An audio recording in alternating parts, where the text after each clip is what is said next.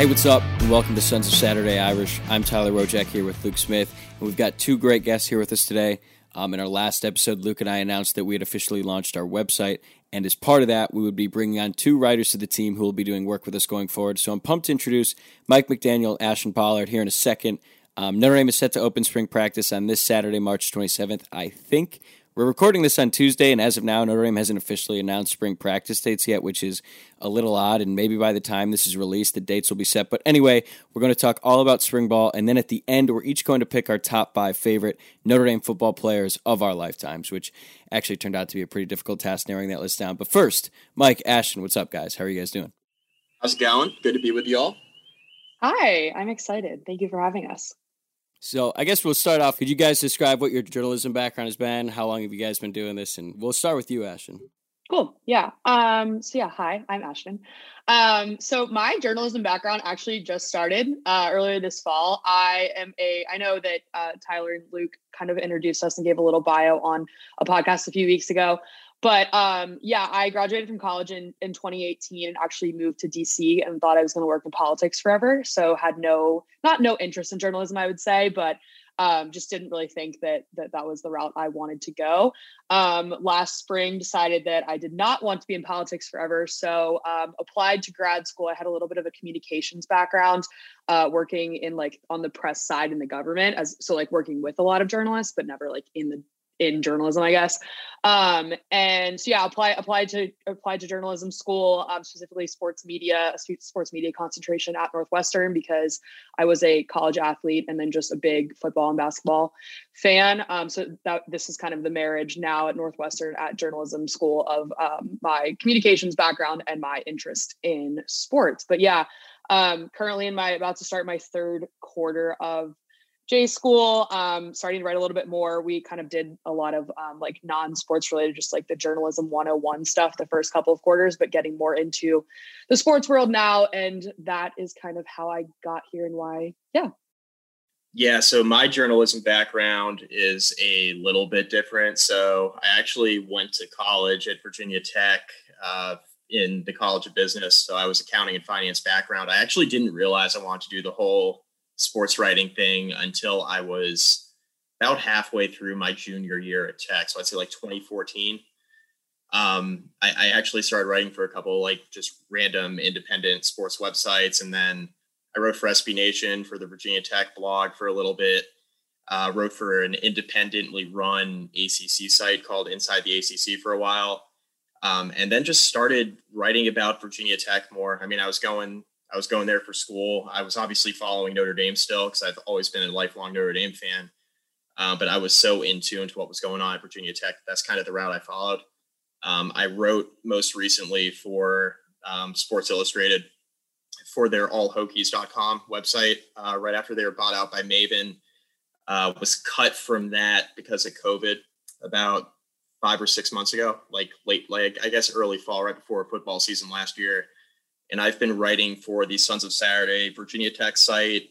I've been contributing for national, and now I'm happy to join you guys. So it's been a little bit of an unconventional journalism path for me as well. Um, I work accounting and finance during the day, and then you know by night I'm I'm doing the whole writing and reporting thing. So I, I mean I enjoy it. Definitely not what I went to school for, but definitely probably my top hobby. So. Yeah, absolutely. And, and you touched on it a little bit there, Mike, but how did each of you guys become Notre Dame fans? Just to give our listeners a little bit of background about how uh, you, you fell into this sickness, I'll call it, that, that we all suffer from. Yeah, for me, um, so my grandfather was a huge Notre Dame fan. Um, it's it's pretty funny if you never go to school there. It, the old joke is like if you're Irish Catholic or you're from like the Northeast, it's either Notre Dame or Boston College. And you know, my mom's side of the family is from the Boston, Massachusetts area. My grandfather was a huge Notre Dame fan growing up. Um, never went to school there. Nobody in my family went to school there, but everybody was a Notre Dame fan. So that's kind of how I was raised. And then I applied to ND, didn't get in, ended up at Virginia Tech, but I've always followed Notre Dame and Notre Dame football for sure is just kind of my lifelong sports passion. Um, just growing up, every Saturday. It was all about Notre Dame football. And it's still my first love, even though I ended up at Virginia Tech. It's just two totally different levels of football. the level of football Virginia Tech plays versus level of football Notre Dame plays. So I get disappointed with Virginia Tech during the day. I just flip over to NBC and watch Notre Dame play. And for the most part, especially like the last few years, it's been a lot better. I think growing up, um, watching Notre Dame struggle through periods of the Weis years and Willingham and the back half of the Bob Davie era when I was really young, it's really refreshing that Brian Kelly has now been there for a decade and the team's been a lot better. So even when I'm disappointed by Notre Dame, even now, it's just totally different. It's it's just there's levels to it, and I've experienced Notre Dame football when it's been real bad, and it's just a totally different level now. Um, you know, Notre Dame being in a playoff conversation, in a BCS championship conversation, actually in the game, getting blown out by Alabama in 2012, like you couldn't have even imagined that when you know ND is being coached by Bob Davie, Ty Willingham, parts of the Charlie Weis era. I mean, this is just totally different level of Notre Dame football now, which is refreshing. I'll put you on the spot right away. If Virginia Tech plays Notre Dame, who are you rooting for? so I uh, I root I root for Virginia Tech. Okay. I was at the game in I was at the game in 2016 in South Bend, um, and obviously it was a, a, tough year for Notre Dame. They still almost beat Virginia Tech. It took that, that, crazy second half comeback, and basically they've been on two different trajectories ever since. But uh, yeah, it's it's hard to root against your alma mater, but any other time, I'm I'm all about Notre Dame. Fair enough. So my dad went to Notre Dame. He's class of 1988. Um, I'm I'm from Virginia, so there was kind of like a joke in my family. I actually texted my dad this uh, when they played UNC in basketball, and UNC went on that 37-2 run of like, Dad, why'd you go to Notre Dame? Because he was going to go to UVA, and then as like went the day he graduated high school, got into Notre Dame off the wait list and made the decision to go, and that like both made and ruined my life. Um, but I have I have other family members that went there. So I have a great uncle that went there. My cousin's currently on the hockey team there actually. Um, so yeah, kind of similar to Mike, just uh, Saturdays in the fall. Uh, always always Notre Dame. I was born in '95, so I don't really remember the Davie years. I remember a little bit of the Ty Willingham years, um, but I mean I was like five, six, seven. So you only kind of you only kind of know so much um, and then really started to get any really started to get into it with uh, the Charlie Weis era with Brady Quinn, which I will get into later when we talk about our favorite players. Um, but yeah, and then um, once I, w- I would say we went to a couple games when I'm the oldest of five, so it was kind of difficult for my parents to take five kids and themselves from Virginia to South Bend every year. So went to a couple games when I was like under the age of like 14 ish, but really started going to more games um, once I was able to travel travel on my own. I had a friend that went to law school there, um, would go out there. I also, like Mike, I was at that uh, 2016 Virginia Tech game because my whole family basically went to Virginia Tech. So um, ended up at a lot more games recently. Um, yeah, and it's just again like you were taught Saturday in the fall, sit on the couch, watch Notre Dame football, and uh, I'm I, it caught on, and I just watch it religiously now ever since then. So yeah. It sounds like we're all born into it. None of us really had a choice in all this. oh no, I wish I had a choice. I I had no choice. Yeah. all right, we can turn our attention now to this year's team. Like I said at the top, spring ball starts on Saturday, um, and then it looks like we'll have a spring game on May 1st, that might be the only time that fans or even the media might be able to actually see the team because as of now, um, it's not really known whether or not the media will be able to attend practice, but they probably won't, considering they weren't able to all the 2020 season, and that appears to be the protocols going forward. So, Mike, we'll go back to you. What storyline do you think you'll be following the most um, throughout spring and really into the summer as summer workouts go on, but leading up into camp?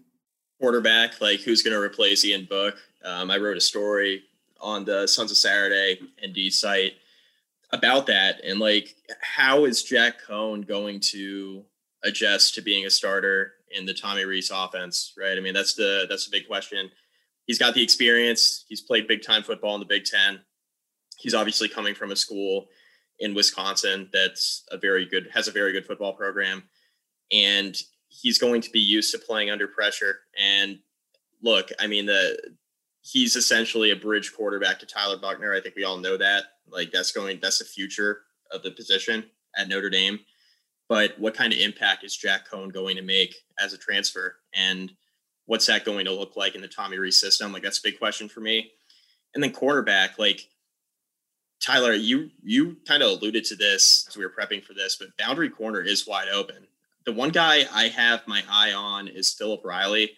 He sticks out to me because he nearly committed to Virginia Tech. He obviously committed to ND, committed to USC, then back to ND.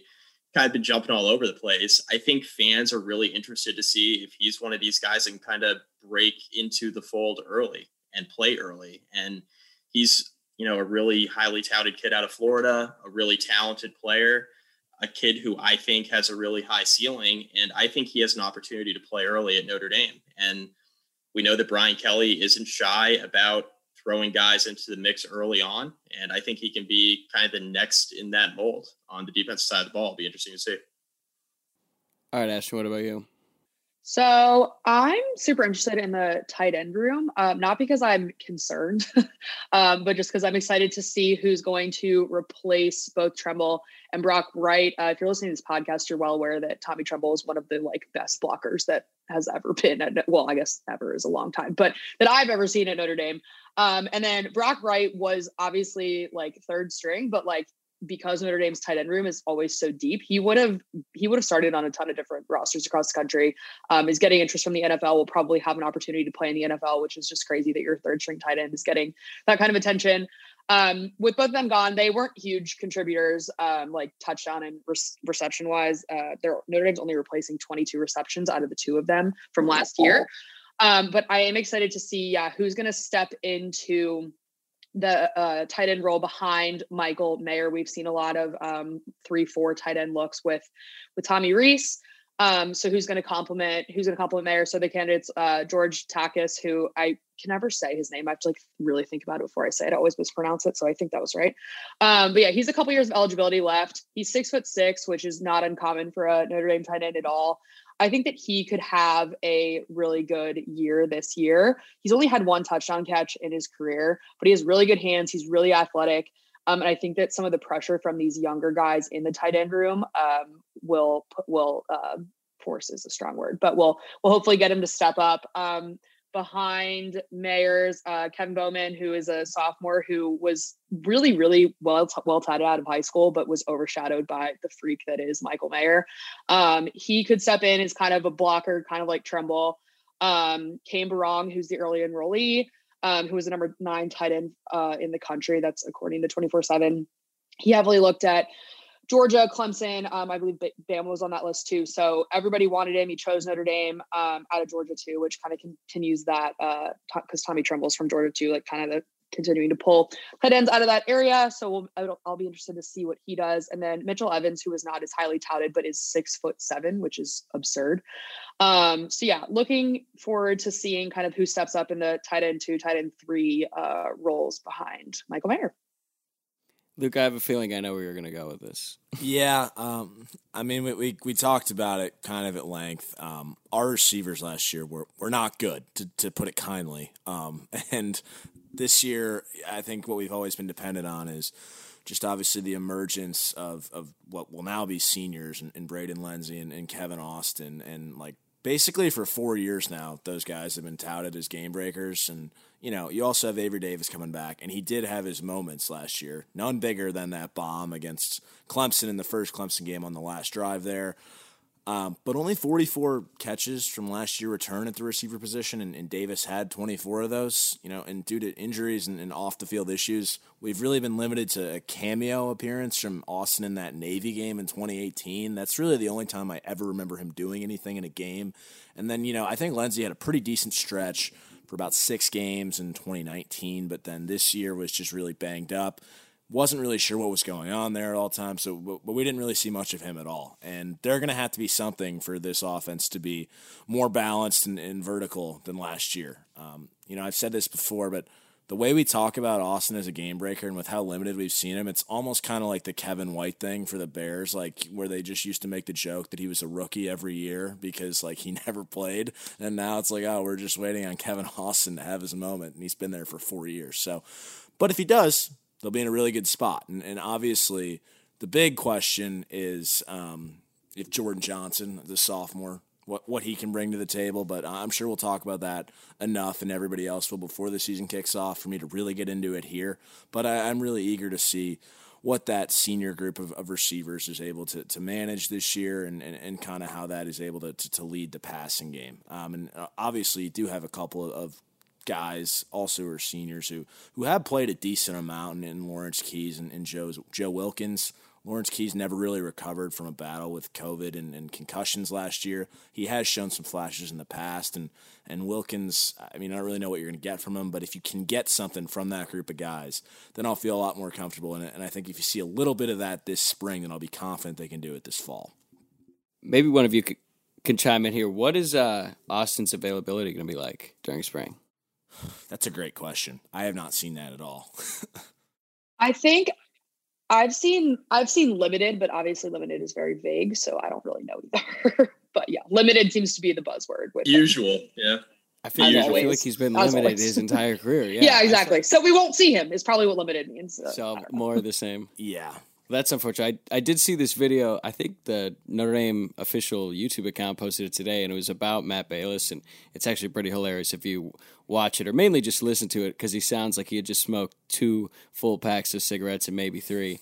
But anyway, they show a quick clip or quick glimpse of uh, Kevin Austin doing deadlifts. Maybe that's somewhat encouraging. But uh, for the storyline, I'll be watching the most during the spring. It's going to be on the other side of the ball. Mike, you already alluded to it a little bit. Um, but instead of just the boundary corner, I'll, I'll just lump together the whole defensive backfield. Um, it's kind of a situation of Kyle Hamilton and then Clarence Lewis CPA, and then who knows after that. In addition to the lack of experience among the rest of the group, we have a brand new safeties coach and Chris O'Leary. Hang on, actually, first... we didn't talk about this when he got hired. Did, can I tell my Chris O'Leary story here? Yeah, go ahead. and I'm hoping this will translate to his to his coaching style, but essentially when, when he was a GA, I guess two years ago, he was on a bookstore team with Tommy Rees, walk on Jimmy Thompson, who's now an analyst at LSU, and a couple other former football players. And the way that that tournament works is once you get to the round of 16, like everybody's reseeded. Um, and they made it to this round of 16, and, and I was seeding the tournament that year. I seeded them, I think, like 15th or something, maybe even 16th he wasn't happy with it um, and, and walked up to me before their game and, and let me know about it. And I was like, Are you kidding me? Like, you're, you're a coach of the football team. Why do you really care? But where I'm going with this is if he was that passionate about bookstore basketball, then, then I'm sure he has a lot of passion for coaching these defensive backs. So, so hopefully that translates well because he was a very passionate guy a couple years ago. Did it even matter? How did they finish in the no, tournament? They got waxed. okay. It didn't matter. So you appropriately seeded him. Yeah, yeah. He was pissed they had to play the two seed that early or whatever it was, but I mean it was accurate. Well, damn. Sounds like you can't really have a problem. But yeah, I mean he's got one hell of a situation now where he has well first team All American, so that helps a little bit. And then at the other safety position, who really knows? Um, Houston Griffith was the highest rated recruit in the 2018 class, and so far the best thing he's done, or maybe the most notable thing he's done, was just get blocked 50 yards downfield by this Michigan offensive lineman in that just hellacious downpour of a game. And he just chucked him. Yeah, that was really bad. That went viral for all the wrong kind reasons. Kind of forgotten about that for good reason. So bad. yes. Sorry to bring it up. Um, I don't. This might be a little bit bold, or maybe it'll just bring back bad memories. I'm I'm thinking Houston Griffith is entering Gary Gray territory when it comes to Notre Dame letdowns at defensive back, but we'll see. I mean, he almost transferred. He decided to come back. Maybe Marcus Freeman will have a little bit more um, in store for him. And then, yeah, at the boundary corner, Clarence Lewis CPA just took over the field corner position uh, from TaRiq Bracy, but I think Bracy's missteps also had a lot to do with that too. He looked somewhat of a shell of himself. I don't even think that's um, a stretch to say, at least compared to the player we saw in 2019, who against Georgia was making huge plays in critical moments of the game. So hopefully TaRiq Bracy can re- return to form, but it doesn't seem like he's really an option at boundary corner. It seems like he's going to be the field corner, but probably will get some time at nickel. And then at, outside of that, you've got Cam Hart. Um, he's a converted wide receiver. That's not ideal. He played a little bit last year in garbage time. And then I guess the big star will be Philip Riley, Mike's guy, and Ryan Barnes. He's a three star. Both of them are early enrollees. They'll both have a chance. And hey, Brian Kelly, if he's not going to play freshman receivers, he will play freshman cornerbacks. We saw that in KeiVarae Russell, and we saw that again with Clarence Lewis. So that's about like those are the things that I'm going to be really, really looking at, and um, hopefully we'll be able to actually get some, I guess, feedback, or at least we'll get some sort of clue about what's going to happen. But I guess right now we can start with this. Um, we talked a little bit about the storylines, but especially now with the limited access, what do you think is going to be the biggest overreaction from spring practice? Ashton, we'll start with you. Sure. So, um, and you guys have kind of touched on this a little bit. I think that there's going to be a huge to do about the lack of leadership from an upperclassman. Um, obviously, Kyren Williams kind of stood out last year, even as a redshirt freshman, as being just absolutely electric and so much fun to watch and a clear leader on the sidelines. Um, but I think that with so many people uh, gone off the offense, including obviously what I would consider kind of the heart of the offense in Ian Book, um, I'm interested to see how everyone freaks out that there's no senior, uh, junior, senior leadership. Um, I Kyren Williams, I guess, is technically a junior, but redshirt sophomore, whatever. Um, so yeah, we talked about like Jack Coan. Um, they lost the whole line except Jarrett Patterson. So is Jarrett Patterson gonna uh, become uh, the new leader on the line. Obviously, Robert Hainsey, uh, who was, a, I believe, a two-time captain. Correct me if I'm wrong. I know he was captain last year. Um, he was kind of the heart and soul of that O line. Is Patterson going to step up with a bunch of young guys around him? And then, as Luke talked about, um, just the wide receivers and Lenzy Austin, um, Avery Davis, um, who who is going to be the leadership in that room, even if hopefully, uh, like Jordan Johnson steps in um, and is is a big playmaker. But are we going to have somebody as an upperclassman? Um, I could see us coming out of practice and everyone still being focused on Kyren Williams and no one else. And then just all summer, we need stuff to do. So we'll just talk about how there's no leadership on that side of the ball. Uh, I think that's a very likely possibility, but I don't know what y'all think. I totally agree with the offensive line point, especially if the spring game is all we're going to be getting. Quarterbacks get sacked a lot easier in that game because they're wearing the red jerseys and they can't get fully, you know, brought down to the ground. So I can already imagine in the spring game the offensive line gives up a ton of sacks, and then people freak out all summer because now O line U is now weak at the O line position. I mean, yeah, like they're going to be weak. There's five new uh, faces at every position because Jarrett Patterson, the one returning starter, he's not going to be able to participate at all during the spring while he deals with the Liz Lisfranc injury that he suffered last year against Boston College. So it's five brand new faces. But the one good thing is Notre Dame is recruited super well at that position. Um, since 2018, Notre Dame has signed 13 offensive linemen, which has included one five star and nine four stars. So, like, there's plenty of talent there, but there's going to be a lot of moving pieces. Um, you know, Jeff Quinn used to be under a ton of fire last year, kind of put some of that to bed, but I can easily see, or at least imagine, um, if there's a slow start in the offensive line, people will freak out. And you know, I think it's just going to take some time. It's honestly going to probably last into the season and during the season, but I, I can already picture some just scorching takes on Twitter, all because of the offensive line. That actually reminds me your point about um, your point about quarterbacks getting sacked more easily in this game. What quarterback was it that took like 17 sacks in the spring game? Was it Kizer or Wimbush? It was one of those two. Well, Phil Jurkovec. Oh, actually, it might have been him. I think yeah, it was Phil. Yeah. It was some guy I didn't like. I know that. Um, I feel like I feel like that was a thing with Wimbush too, if I remember correctly. Yeah, that that would make sense. That sounds right. Yeah, but that's me. What about you, Luke? Um, I mean, I guess kind of leading into that, I think that the glaring thing that'll probably come out, the overreaction is that just all the quarterbacks on our roster suck. Um, I mean, we've already we've already heard from a source, and I'll coach this is like it was like a brother's cousin's dog type source. so I don't really believe the believe the veracity of it, but that Buchner is terrible and Drew Pyne's going to be the starter. So you know, there's there's that. Um, shocking, I guess. A guy who hasn't played football in a year looked rough in some throwing when he first got to college, but whatever. Um, I, am sure it'll take some time for Coan, who I'm fairly convinced will be the starter um, to get some chemistry with those receivers. But by the fall, I, I think we'll be awful glad we have him going into Doak Campbell with him. But I'm sure there will be some overreactions related to to the quarterback position.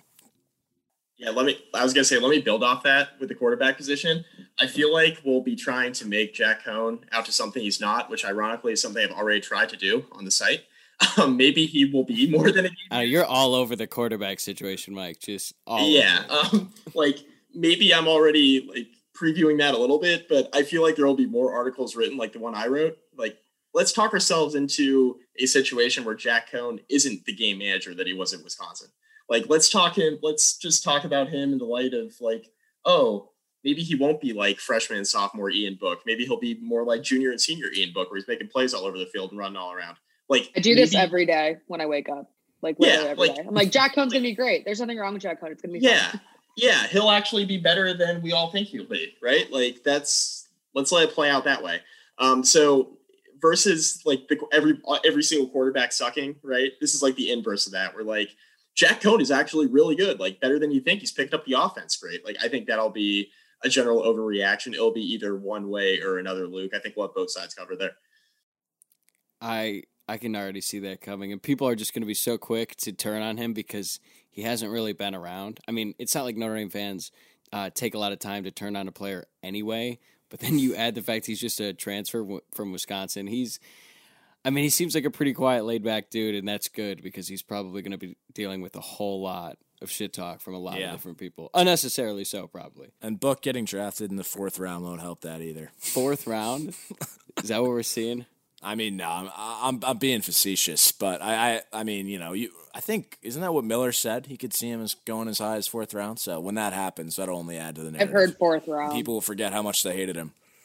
Poor guy. What about the other quarterbacks, though, Mike? I mean, there are other ones besides Tyler Buchner and um, Jack Coan.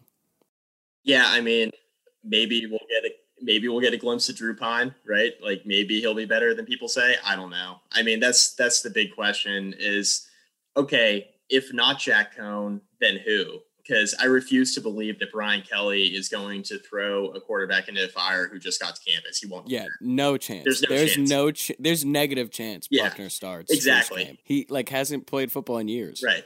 So literally, like, who's it going to be then? Right. And that's that's the that's the question for me, which is why when I see folks on social media being like, "All right, well, you know, if not Jack Coan, who's it going to be?" I mean, great question who is it going to be? And what's Notre Dame going to do, right? Because they're replacing Ian Book, a multi-year starter at the position who just continued to get better year after year. And now it's like, okay, stopgap to a highly touted kid coming in at quarterback who's a freshman.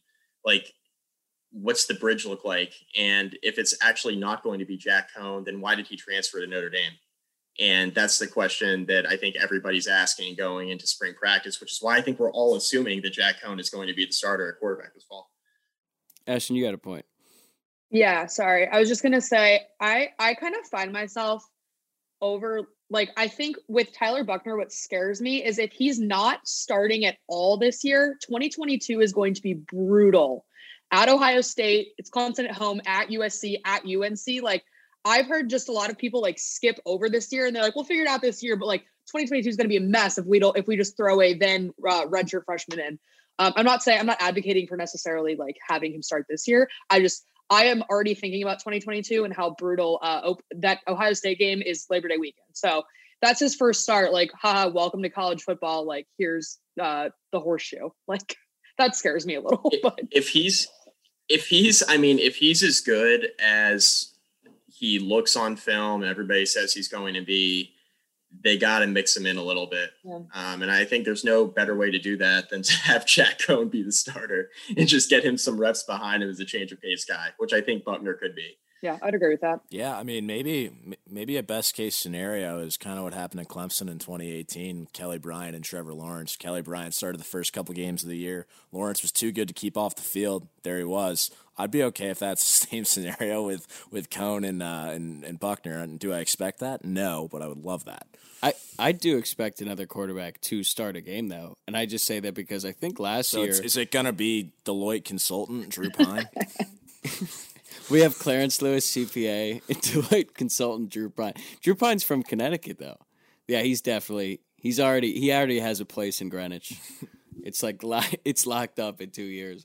But no, I was gonna say that I think there's only been one season outside of 2020 um, under Brian Kelly where the same starting quarterback started every single game. So if history is any indicator, someone else due to injury or whatever. Did that not happen? Did that not happen in 2019?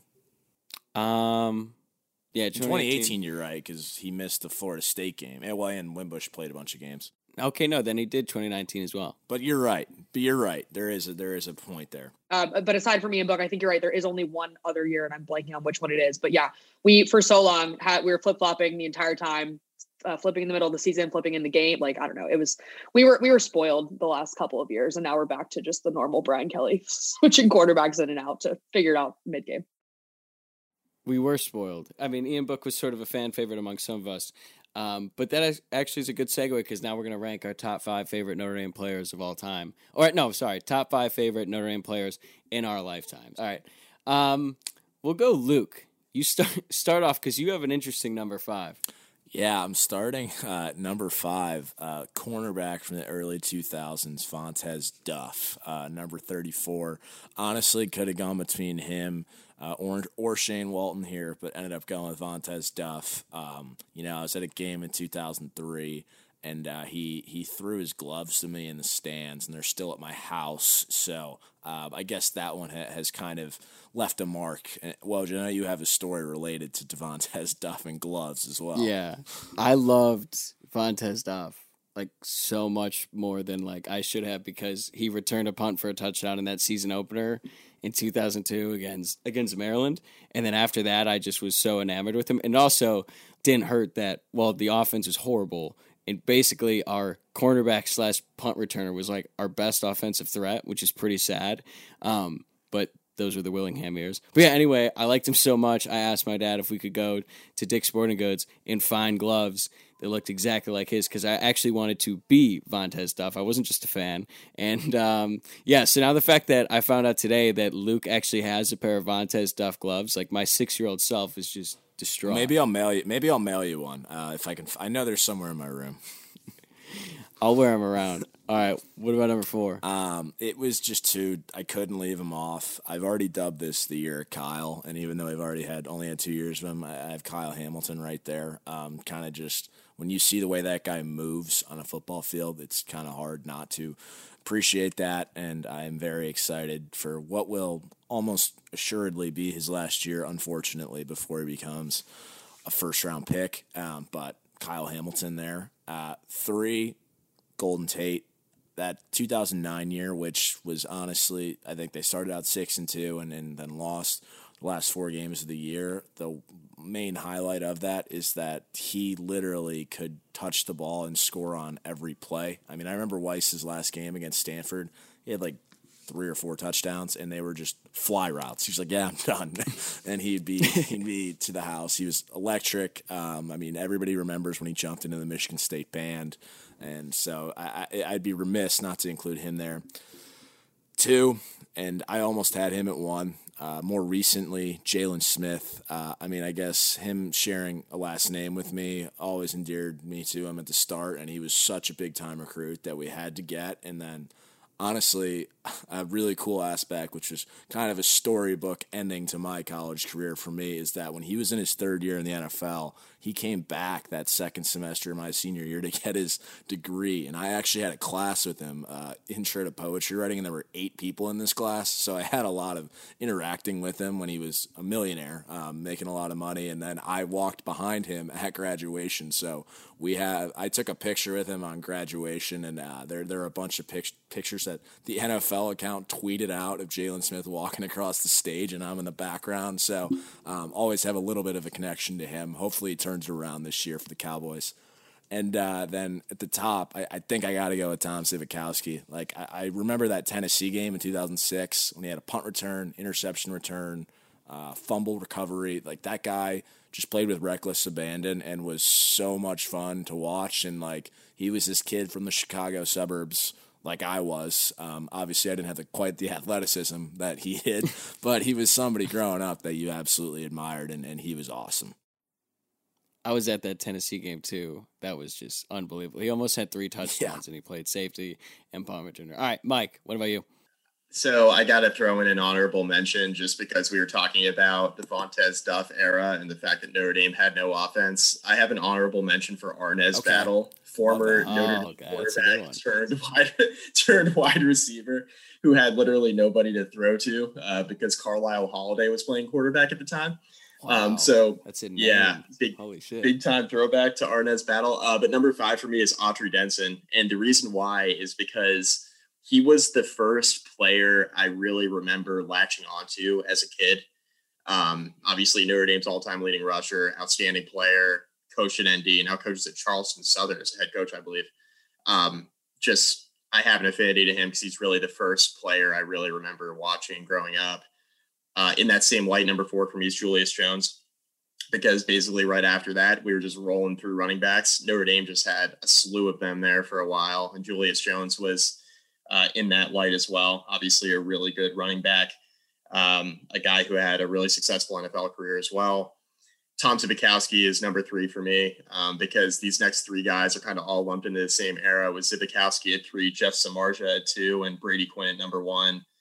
Uh, that was at the time, I was like, this is like the heyday of Notre Dame football, like in my youth, because Notre Dame was so bad for so long. But those teams with Quinn, Samardzija, and Zbikowski, I mean, you think back to the USC game that with the Bush push, you think back – uh, to Notre Dame, Penn State and the home opener. I I was actually there at that game, and Quinn hit Samardzija in the back of the end zone. I remember Samardzija uh, was was throwing his hands up to the crowd um, and just like putting all the attention on him. Um, that was a really fun era of Notre Dame football. Obviously, a bridge to them being really good now in the current era with uh, Brian Kelly. So at the time, I was like, man, does it get better than this as a Notre Dame fan? Because okay, that's so i sad. We went like ten and two, or ten and three, or nine and three the first year, and then ten and three the next year, and you're like, does it get better? That's does it get better? um, because I was born. I mean, I was born in '92, so I'm a little older than all of you, but like Notre Dame was so good in the '80s with Holtz and then they just had that long period of time for like 15 years where every now and then they had a really good team but then you get really disappointed like we're losing in bowl games to Oregon State when we have a nine win season. We're losing bowl games to Jamarcus Russell and LSU with the Brady Quinn teams. Like, I'm wondering, man, does it get any better as a Notre Dame fan? Meanwhile, my parents are like, yeah, trust me, it, it really does. Like, this team wins national championships every now and then. So I'm holding out hope to see that in my lifetime. It's interesting that like all three of your top five, or the top three in your top five, are all from those teams. Because like, like I was saying, they didn't really even achieve as much as the teams do now. But there is something about like Zbikowski, Samardzija, Quinn. Like those guys were so cool, and those teams were so fun. Even Darius Walker, hell, um, yeah. it was just so much fun to root for those guys. Yeah, yeah. Rhema, Rhema McKnight at receiver. Oh my god, yeah, I, I could talk all day. Maurice Stovall, he was super cool. More, oh if Maurice Stovall came on the team today, he would be like the biggest deal ever, and he was just like yeah. second receiver back then. All right, who's up next? We got Ashton. Okay, so I will start off with someone who I adore, but not necessarily because of what he did on the field at Notre Dame, but what he's done after. I thought about a lot of the guys you have already named in an effort to mix it up. I'm going with Mike Golic Jr., who I know you guys have had on the podcast. Um, he only really started his his senior year, like his fifth as, as a fifth year senior. Um, so was not a huge contributor on the field, but I think his Twitter account is literally like the funniest thing I've ever read. I would love to be him. I would love to meet him. So I think that I would be remiss and not and not mentioning him um, in my list. Um, so then at four, I had Julian Love. I think that Julian Love for me, I we've talked a lot about in the recent years how Notre Dame's coaching staff has done a lot with not a little because obviously it's Notre Dame, so you have decent classes, but kind of making a lot more out of what they have. Ian Book is another prime example of that as well. But Julian Love came in as a three-star, not very highly, re- not very highly recruited. Um, ended up uh, ultimately being drafted. Was kind of the heart and soul of the defense in that on that 2018 team, and I firmly believe that that Clemson Cotton Bowl might have gone slightly differently had he not left the game in the second quarter. Um, so yeah, big Julian Love fan. I'm also a New York Giants fan, which might also be swaying my my love for Julian Love a little bit. So then at number three, I have Tyler Eifert. Um, I think that Tyler Eifert, after Anthony Fasano and Kyle Rudolph, was kind of the point where we started really talking about Tight End U. And um, he also was not very highly recruited. He's also a three star um, out of Indiana. And I think he was only like the, he was barely a top 10 player in Indiana, which, as we all know, Indiana is not a great uh, state for finding five star recruits. So another very good example of um, a player that was well developed by the Notre Dame coaching staff and obviously plays on Sundays now. Also won the Mackey Award, um, which was the first time I think I think Ken McAfee might have won it too. Don't quote me on that, but I don't know. Anyways, that's kind of wild. We've only had one on that crazy stretch of tight ends. Only Eifert won yeah. the Mackey.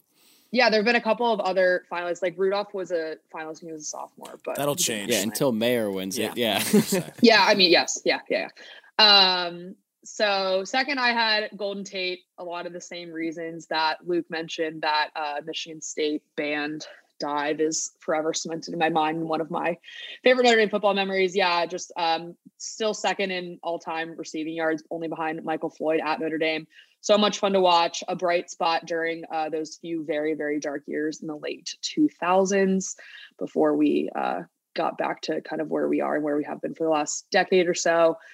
And then my favorite all-time Notre Dame player, and it's not close, is Brady Quinn. Uh, kind of similar to what Mike was talking about. Like he's the first real player that I was like attached to and really loved at Notre Dame. He was my first football jersey ever. He has the same birthday as me. So as like a seven-year-old girl, like that was the coolest thing ever to find that out.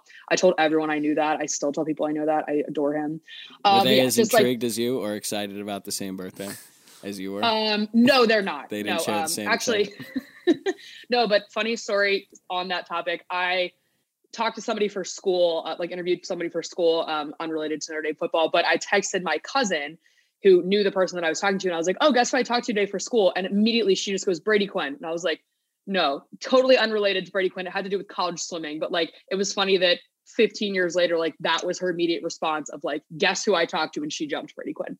So everyone knew that I adored him, and I still adore him. But yeah, he is definitely my all-time favorite Notre Dame player. He was so much fun with um with Samardzija and Darius Walker, like you guys said. he was super super fun. I think, especially after a time during the Davie era where there's really no player that, or especially at the quarterback position, that anyone could attach themselves to. Brady came at the right time and started uh, when he was super young, and then was just around for a long time and was a part of some really big games. So. That's a good number one. Yeah. So I'll start with my number five was Jeff Samardzija. So that tandem itself was just unbelievable. It's even funnier too because Samardzija somewhat came out of nowhere, right? Luke, where did he go to high school in Illinois? Samardzija, I think he's from Indiana. Oh, is he from Indiana? He's from like uh yeah, like somewhere in the Fort Wayne area, but he's from Indiana. I was going to say Fort Wayne. I think that's right. yeah. Oh, so that's even more random than I thought. But yeah, he comes on the scene in 2005 as soon as Weis gets there, um, scores against Pitt, and then just really takes off the rest of the year. He just seemed unguardable at times, and I think that was so fun. He was obviously really fast. He was just so big, could get up so high in the air, and he was just like really, really fun to root for. And then at four, can't believe no one said it. Ian Book. Um, I know Luke and I have already said a, a ton about Ian, and how much we loved rooting for him these past few years, so I won't really do that again. But um, moving on, number three, Will Fuller. He's just like recently. I was watching Will Fuller highlights. I got into one of those YouTube rabbit holes because I saw he signed with the Dolphins, and like talk about unguardable. He was just unbelievable. A lot of these guys, like a lot of these favorite players, I'm affiliating with like a favorite moment, and Fuller just had so many where corners would be like 15, 20 yards off him, and it just didn't matter. He'd cook them. The one against um, Adoree Jackson was obviously super famous because they were billed as the two fastest college football players. And then Fuller dusted him on the first play after dapping him up. That was pretty incredible. And then I I think an underrated moment with Fuller came in his last game against Ohio State, and I think one a lot of people make too big of a deal about that game and um, how much of a blowout it was because it wasn't really a blowout. Notre Dame was in that game And the they entire had nobody. Yeah, literally no one. Fuller himself had a bum ankle, and he took a little hitch route 80 yards to the house on basically one ankle, and he beat Vonn Bell in the process, who's actually still with the Bengals, I believe. He was a second round pick out of Ohio State, and he couldn't even track him down. So he's just like super cool, super fun to root for. Um, two, Zbikowski, for all the reasons Luke mentioned. That team was just really fun. He was just the biggest badass alive, and the fact that he was a pro boxer just made him that much cooler, I think. And uh, number one is Golden Tate for me. We've already talked about a few of those moments before, but there's just so many with Tate. But the reason I really liked him when I was a kid is because I went to one of those player walks. Did any of you guys ever go to that? I know what you're talking about. Yeah. Yeah. They they'd walk from the Basilica to the stadium. So anyway, I did that, and I, at the time I was probably it was, two, it was 2008, so I was like 12 years old. So at this point, I'm still young, naive, and I think I'm gonna play college football. And I see Golden Tate during this walk, and he's I mean he might be listed as 5'10. I don't know. And I remember seeing him like, oh my god, he's so little. I could be Golden Tate. Obviously, it did not work out that way, but I just love Golden Tate. I thought he was so fun and so exciting. But uh, that about wraps up my top five. Yeah, I mean, some honorable mention people that I think uh, I wish I I probably would have been able to like to work in are Jimmy Clausen and, and Darius Walker. Um, I I've talked about Jimmy Clausen at length on this, so I won't do it again. But there were definitely some people on this that I did not want to cut out, and, and honestly, even Manti Te'o. Um, yeah, so no one there, mentioned there were, Te'o. I thought about it and then I didn't want to go down that rabbit hole. But I think about on a regular basis, like had all of that not happened, like how we would all talk about Manti Te'o so much differently than That's we so do. true. Um, Yeah. yeah, I thought about yeah, Kyle Rudolph, Anthony Fasano were both came to mind. I Eifert, Eifert's my favorite, so I picked him. And I try not to go full tight end list, but Michael Mayer might be uh, jumping Eifert pretty soon here.